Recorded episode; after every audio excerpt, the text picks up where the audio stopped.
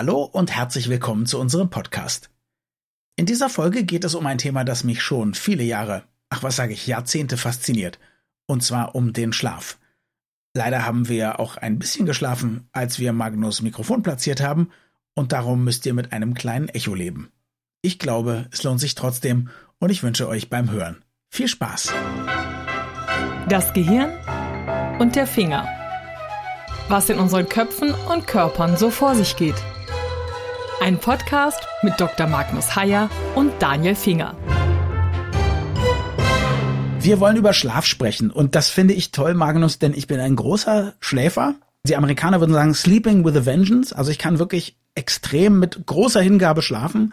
Ich bin auch ein großer Träumer und ich habe Dinge erlebt in Träumen zumindest, die, glaube ich, die Pfade der Wissenschaft und der wissenschaftlichen Beweisbarkeit weit verlassen. Aber lass uns zunächst neurologisch über Schlaf und Traum sprechen und dann erzähle ich dir am Ende, was ich abseits der Wissenschaft erlebt habe. Bist du denn auch jemand, der gerne und gut schlafen kann? Ja, ich schlafe erstaunlich lange.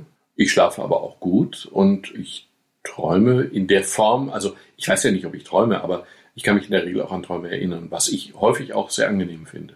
Und ich kenne auch dieses Phänomen der Wachträume, also der Träume, wo man wirklich träumt, man weiß aber, dass man träumt und man kann die Handlung wie ein aktiver Regisseur quasi mit beeinflussen. Mhm. Wenn du sagst, du weißt natürlich nicht, ob du träumst, ist es schon eine theoretische Annahme? Ist es schon eine, ein Gespräch auf der Metaebene? Weil ich würde sagen, während man träumt, erlebt man ja manchmal, dass man träumt. Und wenn man dann aufwacht und sich erinnert, dass man geträumt hat, dann würde ich sagen, du hast eindeutig geträumt. Oder welche Art Definition ziehst du sozusagen hinzu, wenn du sagst, ich weiß ja gar nicht, ob ich träume? Nein, nein, völlig richtig. Erstens, ich weiß, dass ich träume, weil ich weiß, dass alle träumen. Aha. Also übrigens auch nicht nur Menschen, sondern auch Tiere träumen, das weiß man. Ich kann mich aber nur an die Träume erinnern, wenn ich in der entsprechenden Phase aufgewacht bin. Also mhm. üblicherweise wacht man eigentlich in der letzten, per Definition natürlich, in der letzten Traumphase auf und mhm. kann sich dann eben an die Träume erinnern, die man gerade gehabt hat. Wenn ja. man in einer anderen Phase aufwacht, weil man geweckt wurde, kann man sich häufig nicht erinnern. Der Rückschluss, dass man nicht geträumt hat, ist aber ausdrücklich falsch. Wir haben ja schon mal in einem Podcast darüber gesprochen, dass Sinneseindrücke etwas anderes sind. Also dass ich erlebe, dass ich zum Beispiel etwas Rotes sehe oder dass ich erlebe, dass ich etwas Scharfes schmecke, ist ja etwas anderes, als dass im Gehirn irgendwelche Sachen verschaltet sind. Das eine ist möglicherweise real in der Biologie, das andere, aber ich erlebe natürlich etwas und das Erleben ist quasi nicht wirklich nachvollziehbar. Du kannst wahrscheinlich nicht in meinem Gehirn sehen, was ich gerade in meinem Geist schmecke. Vermute ich. Oder zumindest nur begrenzt, ne? Da sollte man separat nochmal drüber reden. Aber da gibt es einige verblüffende, um nicht zu sagen mhm. beängstigende Forschungsergebnisse neuere, ja. die darin bestehen, dass man tatsächlich anfängt, sehr rudimentär zwar, aber anfängt wirklich Gedanken zu lesen. Finde ich hochspannend, aber ich wollte auf etwas anderes hinaus und vielleicht sagst du ja, das stimmt gar nicht, durch diese Forschung, die du gerade erwähnt. Ich wollte sagen, woher weiß man, dass Tiere träumen? Wahrscheinlich doch nur, weil sie, also wenn wir träumen, beobachtet man bestimmte Dinge an unseren Körpern, das beobachten wir bei den Tieren, oder? Weil die Tiere ja nicht erzählen Correct. können, dass sie geträumt haben. Ja, ja, das stimmt. Wir haben ja nur zwei direkte Zugänge zum Gehirn. Das eine ist, dass wir in den sogenannten REM-Schlafphasen, also REM heißt Rapid Eye Movement, das sind mhm. die Phasen, das kann man von außen auch sehen. Schnelle wenn, Augenbewegung heißt genau, es übersetzt, ne? Genau. Ja. Wenn jemand neben einem liegt und anfängt zu träumen, äh, nein, nicht anfängt zu träumen, sondern eben diese REM-Schlafphasen hat, mhm. dann bewegt er schnell die Augen hin und her. Das sieht aus, wie wenn da jemand mit geschlossenen Augen einem Tennisball bei einem Tennismatch hinterher schauen würde. Mhm. Also wir wissen, dass es diese Rapid Eye Movements gibt, diese Phasen gibt. Und in diesen Phasen haben wir die meisten Träume. Wir träumen auch in anderen Schlafphasen, aber wir träumen vor allem in diesen REM-Schlafphasen. Und diese ja. REM-Schlafphasen, wir haben gleichzeitig dann Gesichtszuckungen, wir haben Fingerzuckungen, die Hälfte der Menschheit hat Peniserektionen. In dieser Phase träumen wir in der Regel und das kann man eben auch bei Tieren sehen, dass sie diese Rapid Eye Movements haben und insofern schließt man zurück, dass sie eben in dieser Phase träumen. Außerdem mhm. kann man diese Phasen im EEG, also in der elektrischen Entladung der Gehirnzellen auch erkennen, ein typisches Muster erkennen. Und das kann man eben auch bei Tieren. Jetzt würde ich das gerne für später aufheben, aber du hast Penis gesagt und ich kann nicht. Wie ein Pavlovischer Hund muss ich darauf gehen, obwohl wir die Folge alles über den Penis ja schon hinter uns haben. Haben wir Männer, ich nehme an, du meinst diese Hälfte ja. der Menschheit, haben wir Männer das, weil wir irgendetwas im Traum mit Sex zu tun haben oder ist das was, was völlig unsexuell ist, diese Erektion? Das ist natürlich schwer nachzuweisen. Aber nach allem, was ich gelesen habe, ist es so, dass es schlicht und einfach unabhängig von Trauminhalten ist. Dass es wirklich nichts mit Erregungszuständen im engeren Sinne zu tun hat, sondern wirklich eine physiologische Reaktion ist. Also eine traumhafte Erektion, wie viele ältere Herren sagen würden. Eine traumhafte Erektion ohne Trauminhalt. Genau. Okay. Du kannst auch von der Steuererklärung träumen und dann mhm. eine Erektion bekommen. Ne, das klingt jetzt irgendwie krank, aber es ist es nicht. Ja, überlassen wir das unseren Zuhörerinnen und Zuhörern. Magnus, über Traum werden wir, glaube ich, ja noch ganz intensiv auch gesondert sprechen, aber lass uns erstmal über Schlaf jenseits von Traum sprechen. Ich nehme an, dass Schlaf eben nicht nur deshalb wichtig ist, weil dort Träume passieren. Nein, die Ursache von Schlaf ist, dass Magendämpfe die Poren des Gehirns verstopfen. Das hat zumindest Platon vermutet. so. Das ist aber insofern interessant, als dass das spiegelt eine Sache wider, nämlich dass Schlaf als Funktion, als eine aktive, eine sinnvolle, eine notwendige Funktion des Gehirns erst seit relativ kurzer Zeit überhaupt in Erwägung gezogen wurde. Also früher war Schlaf eher so, das ist so die Überbrückung der dunklen Zeit oder das Gehirn spart Energie. Vielleicht spart es auch Energie in der Zeit, in der es eh nicht aktiv sein kann und wir irgendwo in einer dunklen Höhle Schutz suchen mussten. Aber die Ursprungsvorstellung war eben, Schlaf ist eher so eine Fehl- oder eine Unterfunktion. Das ist aber einfach total falsch. Wir wissen heute, dass das Gehirn im Schlaf hochaktiv ist, nur eben auf andere Weise. Aber Schlaf ist nicht eine Ruhephase. Es ist eine Ruhephase der Muskeln, weil wir eben einfach liegen und uns nicht bewegen. Aber es ist im Gehirn alles andere als eine Ruhephase. Es ist eine hochaktive Phase unter ganz anderen Vorzeichen. Was passiert denn in dieser hochaktiven Phase? Verstehen wir das denn überhaupt schon? Denn wir haben ja ganz oft in diesem Podcast das Phänomen, dass wir über etwas sprechen, wo du sagst, eigentlich ist es noch gar nicht richtig erforscht. Es gibt mehrere Theorien. Das eine ist eben, das Gehirn spart Energie. Das scheint mir eher unplausibel. Mein Gehirn zumindest arbeitet stark nachts. Nicht nur, weil ich viel träume, sondern ich habe auch ganz viele Ideen, die mir nachts kommen, die ich am nächsten Morgen habe. Ich habe teilweise richtig körperliche Anstrengungen nach exzessiven Träumen, worüber wir später noch sprechen. Also ich, ich glaube das von meinem eigenen Erleben nicht, dass da Energie gespart wird. Ich glaube es ehrlich gesagt auch nicht, auch Aha. nicht vom eigenen Erleben. Zweite Möglichkeit, nein, zweite Sache, nicht Möglichkeit. Das Gehirn verändert seine Strukturen. Mhm. Das Gehirn entgiftet sich in der Nacht. Das Gehirn wird tatsächlich man kann sich das wirklich vorstellen wie ein Rohr, was einfach mal durchgespült wird, um den Dreck wegzumachen. Wie eine Kläranlage, die man nächtens durchspült, wird das Gehirn, werden die Zellzwischenräume durchgespült und Abbauprodukte entfernt. Das Aha. findet nachgewiesenermaßen statt. Auch nachgewiesenermaßen ist der Schlaf in irgendeiner Form wichtig fürs Immunsystem, auch im Gehirn. Wir wissen, dass nach Schlafentzug die Anfälligkeit des Immunsystems gegenüber Viren zum Beispiel um ein Vielfaches erhöht ist. Also wenn ich dir eine gewisse Zeit den Schlaf entziehe und dann verabreiche ich dir eine Portion Rhinoviren, also Erkältungsviren, dann ist die Wahrscheinlichkeit, dass du einen Schnupfen kriegst, drei, vier, fünf, sechs Mal höher, als wenn du normal geschlafen hättest. Und die Hauptfunktion oder die, meine Lieblingsfunktion ist natürlich, dass das Gehirn nachts sozusagen das Gedächtnis über die Festplatte nochmal überarbeitet, dass also Erlebnisse der letzten ein, zwei, drei, fünf, sechs Tage, das ist ungefähr der Rahmen, den man nimmt, aufgegriffen und nochmal neu bearbeitet werden. Nochmal neu sozusagen von der Festplatte in den Arbeitsspeicher geholt werden, bearbeitet werden, um dann wieder auf die Festplatte in anderer Form überspielt zu werden. Das ist wohl so. Sowohl neue Gedächtnisinhalte als auch alte abschwächen oder vergessen. Ich bin kein Neurologe, das würde dich jetzt überraschen, und auch kein Schlafforscher.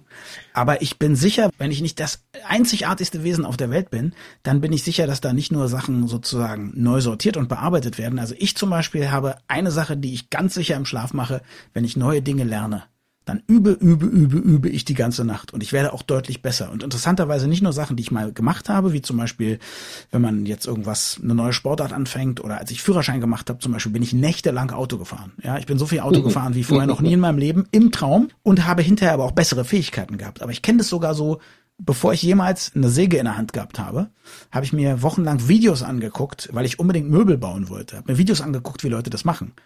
Und im Traum habe ich dann nicht diese Videos wiederholt, sondern im Traum habe ich auf einmal gesehen, wie ich das selber mache. Und ich bin der festen Überzeugung, als ich dann das erste Mal sowas gemacht habe, hatte ich irgendeine Basisfähigkeit, die mein Gehirn sich da erarbeitet hat. Genau. Und exakt das, was du beschreibst, kann ich bestätigen. Man kann dir beim Autofahren lernen, zuschauen. Cool. Man kann schlicht und einfach im Gehirn sehen, dass die Zentren, die beim aktiven Autofahren aktiv wären, mhm. dass die auch im Traum aktiv sind dass du genau die Dinge tust, die du in Wirklichkeit im wachen Zustand auch tun würdest und dass du die im Traum trainierst.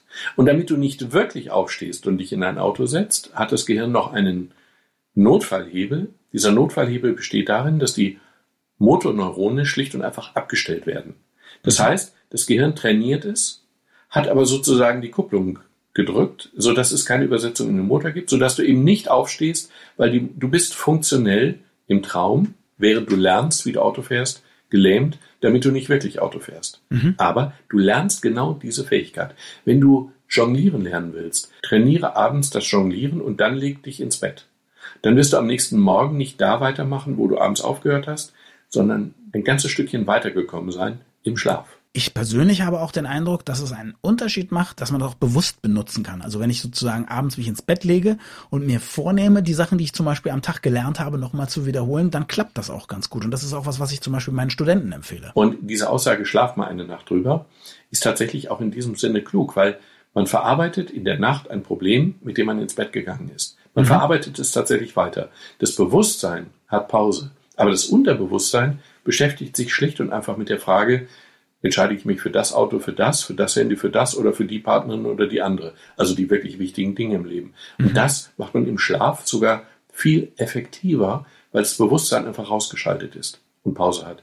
Deswegen genau das stimmt. Nachts ist das Gehirn aktiv und kann Dinge analysieren. Ziemlich erfolgreich. Wie sieht es aus mit Löschfunktionen? Wir haben ja öfters schon darüber gesprochen, dass das Gehirn auch immer mal wieder sozusagen Bahnen umbaut ich kann mir sehr gut vorstellen, dass das, was in Computerprogrammen Garbage Collection heißt, also wo sozusagen der ganze Quatsch, der ganze Mist, all die Eindrücke, die man nicht mehr braucht, äh, Erlebnisse, die man nicht mehr haben will, dass die auch nachts von der Festplatte in Anführungszeichen Gehirn gelöscht werden. Ist beim Gehirn ein bisschen anders wahrscheinlich. Okay. Die eine Funktion ist, man kann sehen, dass sich kleine Dornen neu bilden, also Synapsen, Verbindungen neu bilden, die man an Nervensträngen sehen kann. Das sind neue Erinnerungen. Aha. Es ist aber wohl eher so, es müssen alte abgebaut werden, um Platz für neue zu schaffen. Ja. Überflüssiges Zeugs muss weg. Es ist ja, hatten wir schon mal besprochen, es ist ja ebenso wichtig, sich zu merken, wo dein Auto akut parkt, wie zu vergessen, wo es gestern und vorgestern geparkt hat, weil du ansonsten in der Summe der Informationen ja nicht mehr den richtigen, den aktuellen Parkplatz finden. Da bin ich übrigens behindert, also da habe ich eine Gehirnbehinderung. Die alten Parkplätze können bei mir nicht gelöscht werden. Als ich noch in der Innenstadt gewohnt habe, habe ich teilweise eine halbe, dreiviertel Stunde mein Auto gesucht, weil ich alle möglichen Parkplätze im Kopf hatte, aber nicht den, den ich gestern benutzt habe. Und weil ich ein unglaublich überragendes Gedächtnis habe, kann ich mich erinnern, dass du das schon erzählt hast, in der Folge, in der wir über Gedächtnis geredet haben. Ja. Tatsächlich dieses. Aber es scheint wohl zu sein, dass wir nachts tatsächlich was löschen, aber nicht gezielte Inhalte, die wir nicht mehr brauchen, sondern sozusagen insgesamt die aktuellen Erinnerungen ein wenig, wie soll ich sagen, zurückfahren oder löschen und nur die Erinnerungen, die immer wieder aktiv aufgespielt werden, frisch halten, sodass also das Gesamtniveau sinkt, die aktuellen, die relevanten Dinge aber steigen, was im Endeffekt auch selber hinauskommt. Okay, also meine Frage war auch nicht, Hast du diese Anekdote von mir noch nie gehört? Meine Frage war, geschieht das nachts? Weil das ist der, der Verdacht, den ich hatte. Der Verdacht ist richtig. Also nach allem, was wir wissen, geschieht es tatsächlich nachts. Es sortiert sich in irgendeiner Form neu mhm. und man weiß, dass wenn wir unter Schlafentzug leiden, zumal unter REM-Schlafphasenentzug, dass dann wirklich die Erinnerung massiv gestört ist. Nicht nur die, auch andere Funktionen, aber dass die Erinnerung schlicht und einfach deutlichst eingeschränkt ist mhm. und wir deutlichste Gedächtnisstörungen haben. Wenn jetzt Schlafforscher das Gehirn untersuchen, die Phase, wo man, wo man Rapid Eye Movement hat, die sieht man, weil da braucht man nur auf die Augenlider gucken.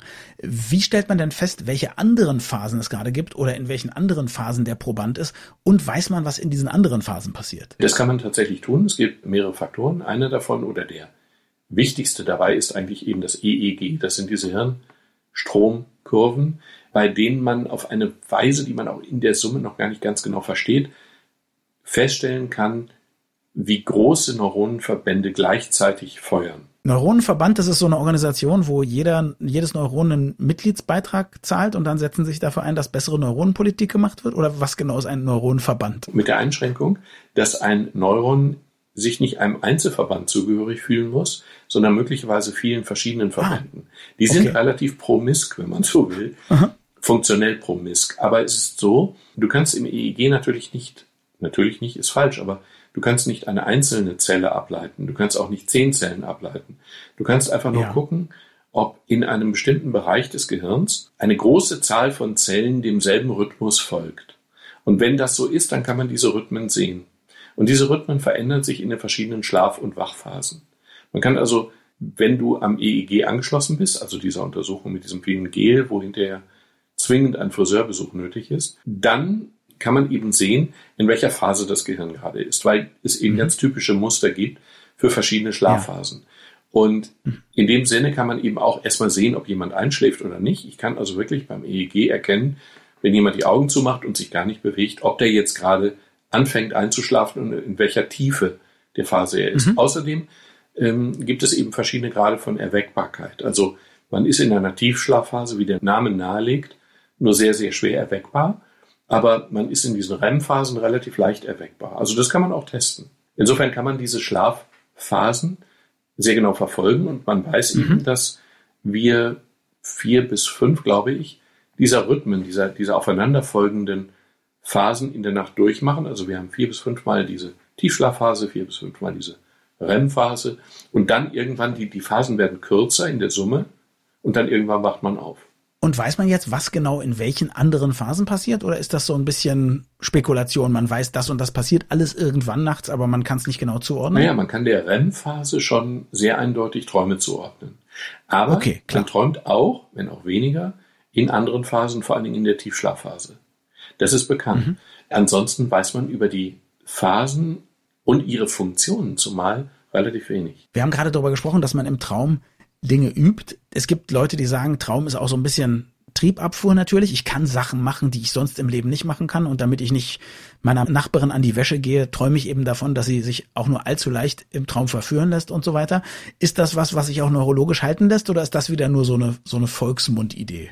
Naja, Volksmundidee, das ist vor allen Dingen eine Freud-Idee. Also Freud hat ja versucht, die Träume als Kompensation zu deuten. Also Mhm. Ich lebe Dinge aus, die ich im wirklichen Leben nicht ausleben kann oder wie auch immer. Das ist aber keine neurologische Frage und ich halte diese Ideen für sehr kurz gesprungen, zumal Freud ja sämtliche mhm.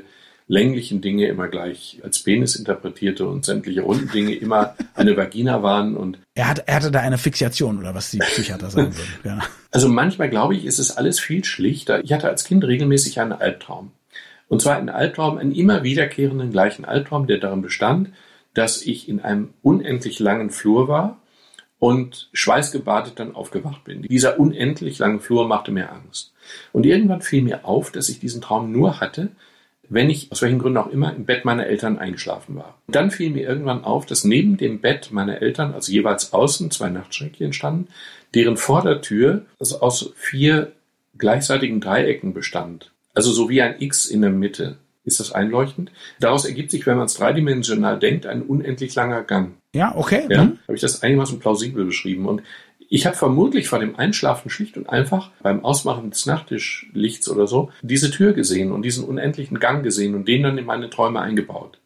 Da kompensierte ich exakt gar nichts. Da träumte ich mhm. schlicht und einfach in eine geometrische Struktur hinein einen Albtraum. Aber was, wenn du deine schöne Nachbarin heute siehst oder nicht siehst, besser gesagt, du siehst sie nicht und träumst dennoch von ihr, dann ist es doch eher das, was Freud gesagt hat. Oder hast du ein Bild von der irgendwo auf deiner Kommode? Also wenn ich ein Bild von ihr auf der Kommode hätte, hätte ich A, ein Problem in meiner Beziehung und B, würde ich wahrscheinlich dann wirklich häufig von ihr träumen. Aber ich will mit diesem kindlichen Albtraum, also die Bereitschaft, immer einen Sinn in Träume hinein zu interpretieren, diese Bereitschaft ist ausgesprochen hoch und möglicherweise mhm. sehr häufig, nicht immer, mhm. aber sehr häufig unangemessen. Also ich würde ich glaube nicht, dass sich ständig mein Unterbewusstsein in den Träumen mitteilt, obwohl ich glaube, dass einfach ganz praktisch Erlebnisse des Tages neu verarbeitet werden.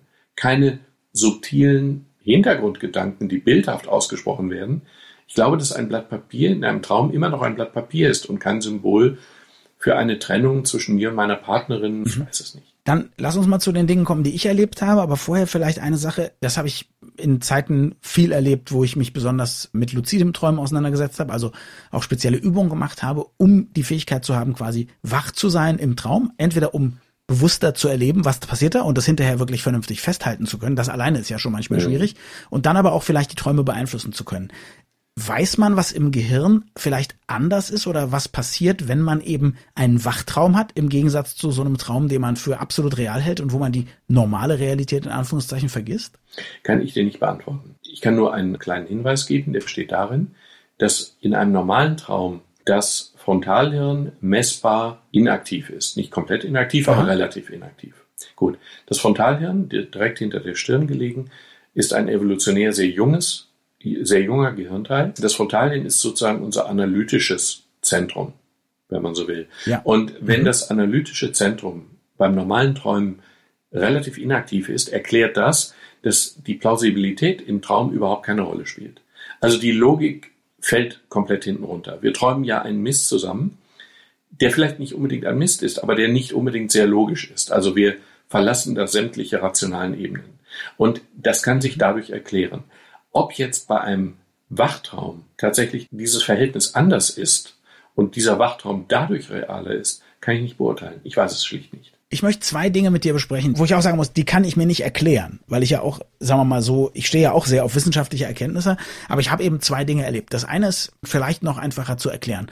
Ich habe sehr oft sehr körperliche Träume, die sich auch für mich subjektiv im Traum über lange, lange Zeit hinziehen. Also ich erinnere mich an einen Traum, wo ich gefühlt mehrere Stunden mit einem Schwert, das war lange bevor ich das erste Mal Fechtunterricht hatte, mit einem Schwert mir den Weg freigekämpft habe, in die Mitte eines erloschenen Vulkans. Freigekämpft gegen Menschen? Gegen Menschen, mhm. ja. Ich wollte einen Freund befreien, den die für so ein Ritual gefangen hatten. Sehr, sehr bizarrer Traum, könnte man einen sehr abgefahrenen Fantasy-Film mhm. draus machen. Aber was ich weiß ist, ich war immer ein Feigling, hatte auch keine Gewaltfantasien, habe nie Kampfsport gemacht, gar nichts und habe aber in diesem Traum extrem plastisch erlebt, wie es war, also wie es sich anfühlte, so ein Schwert zu schwingen, wie anstrengend das war, welche Muskelgruppen beteiligt sind, wie sich das anfühlt, wenn man jemandem das Schwert in den Leib rammt und so weiter und so fort. Das war alles völlig anders, als ich mir das normalerweise vorgestellt hätte. Und zumindest was so die Mechanik, eine Waffe zu bewegen, betrifft, habe ich später, als ich dann Fechtunterricht gemacht habe, das wiedererkannt. Also das ist, finde ich, total verrückt. Ich habe etwas, von dem ich, ich hatte gar keine Referenz und habe das im Traum erlebt. Aber jetzt kommt sozusagen das noch erstaunlichere. Das war einer der Träume, das ist mir mehrmals im Leben passiert, aber in diesem ganz stark. Ich bin aufgewacht nach also stundenlangem Schwertkämpfen und hatte furchtbaren Muskelkater. So, und das darf nach deiner Theorie eigentlich nicht passieren. Genau, ich darf nochmal wiederholen. Das darf eigentlich nicht sein. Du bist ja vermutlich auch nicht aufgestanden und hast mit einem Schwert gekämpft, schon deswegen nicht, weil du kein Schwert besitzt. Nein, ich war damals auch in einer Beziehung und die Freundin hat nichts bemerkt. Also insofern, wenn ich jetzt solo gewesen wäre, hätte ich gedacht, okay, vielleicht habe ich mich da, habe ich gezappelt oder also so. bei mir wäre das viel plausibler, denn ich habe tatsächlich ein selbst geschmiedetes Schwert im Wohnzimmer stehen nicht geschärft, die Klinge. Wow. Ich bin erstmal beeindruckt, dass du es geschmiedet hast. Ja, ja, ja, ja. Also, nach allem, was ich weiß, nach allem, was ich zu wissen glaube, sind wir schlicht und einfach in den normalen Traumphasen gelähmt. Wirklich mhm. funktionell mhm. gelähmt. Das heißt, du bist nicht nur nicht aufgestanden, es gibt ja die Ausnahmen der Schlafwandler, aber du bist ja. nicht nur nicht aufgestanden, sondern du hast auch im Liegen deine Muskeln nach dieser Logik definitiv gar nicht bewegt. Also kannst du eigentlich keinen Muskelkater gehabt haben. Sie können das nicht erlebt haben, lieber Patient, alles klar. die, die, die andere Sache ist aber total plausibel. Also die, mhm. die Bewegungsvorgänge im Gehirn, die haben vermutlich mhm. alle stattgefunden. Du hast genau ja. das getan, was du auch tun würdest, wenn du wirklich einen Schwertkampf Aha. machen würdest. Du hast im Gehirn die für die entsprechenden Muskelzellen verantwortlichen Neurone aktiviert und du hast sie mhm. koordiniert. Das Kleinhirn hat diese Muskel Aktionen, diese hochkomplexen Vorgänge mit diesen mehreren hundert beteiligten Muskelgruppen koordiniert, das hat alles stattgefunden. Nur es kam mhm. natürlich aufgrund der Lähmung nicht in deinen Armen, Beinen oder sonst wo an. Deine Theorie wäre also Placebo-Muskelkater? Man muss auch mal ohne Theorie auskommen. Okay, finde ich schön. Du lässt es einfach offen. Also ein großes Fragezeichen. Ich habe da überhaupt keine Theorie zu, aber mhm. es kann eigentlich nicht sein, dass du einen realen Muskelkater gehabt hättest, weil eine reale mhm. Muskelkater setzt eben einfach sehr aktive Bewegungen voraus und entsprechende Mikroläsionen in den Muskeln. Okay, jetzt erzähle ich dir noch was anderes und mir ist klar, dass das völlig unglaubwürdig ist, aber erzählen möchte ich dir trotzdem, weil ich deine Gedanken dazu hören möchte. Ich habe ja erzählt, dass ich ganz lange luzide geträumt habe und ich habe mit dieser Idee so ein paar Freunde angesteckt sozusagen. Und was wir dann versucht haben, weil wir gehört haben, das sollte gehen, ist gemeinsam zu träumen. Und das haben wir wiederholt geschafft, so dass wir tatsächlich auch Informationen übertragen konnten. Das heißt, wir sind aufgewacht, wir haben regelmäßig aufgeschrieben, was wir geträumt haben und haben dann hinterher verglichen. Und dann gab es solche Sachen wie, hast du mir gestern im Traum gesagt, dass du übermorgen nicht kannst, obwohl wir verabredet waren? Ja, also das wurde mehrfach bestätigt. Aber das ist jetzt sozusagen noch eine, ich würde sagen, fast noch eine kleine Vorstufe, auch wenn es schon sehr unglaubwürdig ist. Wir haben Folgendes gemacht. Und ich muss auch zugeben, es ist nie 100% das Gleiche. Also jetzt nur mal ein Beispiel. Wenn wir jetzt beide zusammen träumen würden und du stellst dir vor, ich schreibe in ein Buch, ich kann Donnerstag nicht kommen. Yeah. So, dann würde ich vielleicht nicht lesen, ich kann Donnerstag nicht kommen, sondern ich komme übermorgen nicht und es wäre nicht in einem Buch, sondern du würdest es auf eine Tafel schreiben oder so. Also ganz oft ist da wirklich ein sehr präziser Kern, das ist nicht irgendwas so, aber sozusagen schon ein sehr präziser Kern, den man wiedererkennt, aber es ist nie so 100% gleich. Was ja auch nicht wundernimmt, wenn man weiß, wie es in einem so einem Traum mhm. abgehen kann. Äh, wir haben dann mal, als wir an, an der Uni ein soziologisches Traumseminar hatten, haben wir ein Experiment gemacht. Wir haben also Leute mit so einer coolen Entspannungsmusik, die sowas fördern soll, in einen Raum gelegt und haben gesagt, so, jetzt lädt uns einer, dieser Freund, mit dem ich das oft gemacht habe, lädt uns in seinen Traum ein. Versucht euch mal da einzutunen. Dann haben wir das alle gemacht. Um es zu verstehen.